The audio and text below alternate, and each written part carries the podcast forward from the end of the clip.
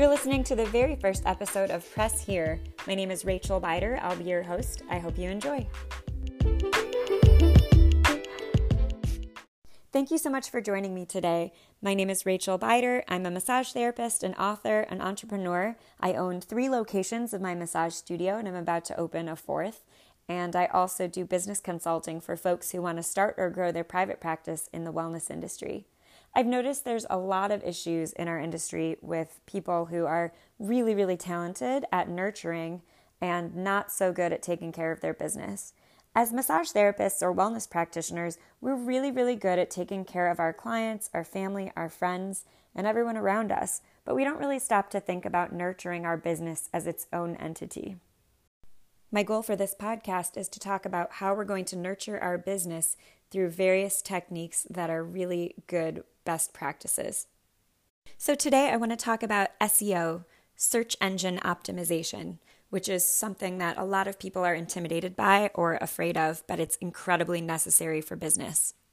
Search engine optimization has to do with how you come up in a search result on Google or whatever browser you're using when someone is searching for what you have to offer. So, for example, if someone is looking for a massage in your neighborhood, are you coming up on the first page of results? You'll notice that a lot of clients won't go past the first page. When was the last time you scrolled through two or three pages of search results? So it's really, really important that you're coming up in the very first result when you are looking for what you're offering. Um, so, a lot of people are confused by how this happens, and Google regularly changes their algorithms to affect what comes up in what order.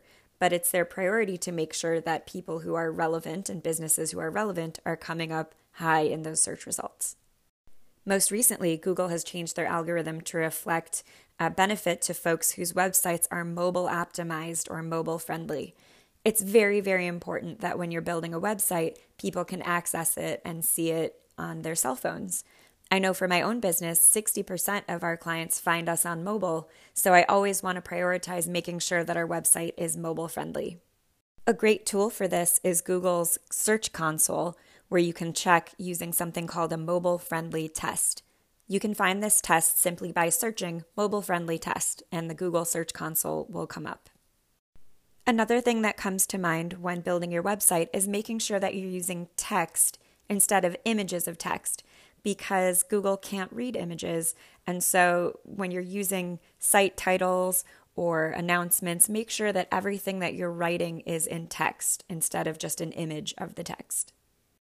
Another super important thing to remember is to make sure that your website is constantly seen as new and relevant and updated, and that your homepage isn't just static. So, an easy way to do this is making sure that you have a blog that you update regularly and then link the RSS feed of the blog to your homepage. So, when Google is crawling your site, it's seen as new each and every time instead of just one static page with the same information. You'll notice that this works a lot for newsworthy sites like the New York Times, for example, who is constantly updating their site with new information. It's also really important that you have shareable content on your site and lots of new relevant information like blogs. Don't be afraid to use blogs. This is really important, and we'll talk about it in a different podcast of what to talk about in your blog. Another very important part of SEO is having relevant links from incoming sources. So, what that means is that there are lots of sources like social media or directories or local papers and review sites like Yelp, which have linked to your site when lots of sites link to you and lots of non spammy relevant sites, the good news is it gives you something I like to call link karma. When lots of sites are linking to your website, this makes it come up higher in that search result because Google sees it as more relevant. It's also very important that you get yourself listed with a free directory on Google using their Google Business Listing feature, which will put you on the map and allow you to get reviews for your business as well as showcase the photos and website and your hours of operation. This is really important because Google very much favors their own software, and when you're showing up on the Google map, that's because you have a Google business listing. I often recommend making sure that you reply to both your good and bad reviews, uh, and we'll talk about replying to reviews in another episode. It's also super important that you use keywords throughout your website, which are search terms that people are looking for. For example, back pain or neck tension or scoliosis.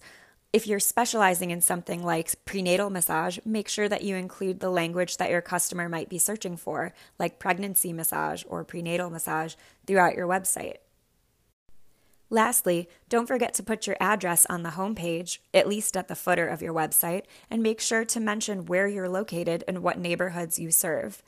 Also, put your phone number on every single page so that people don't have to go looking for it. It's not necessary to pay someone else to do SEO.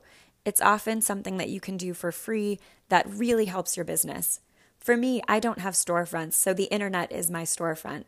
And the foundation of my success in 10 years of doing business has so much to do with using free SEO.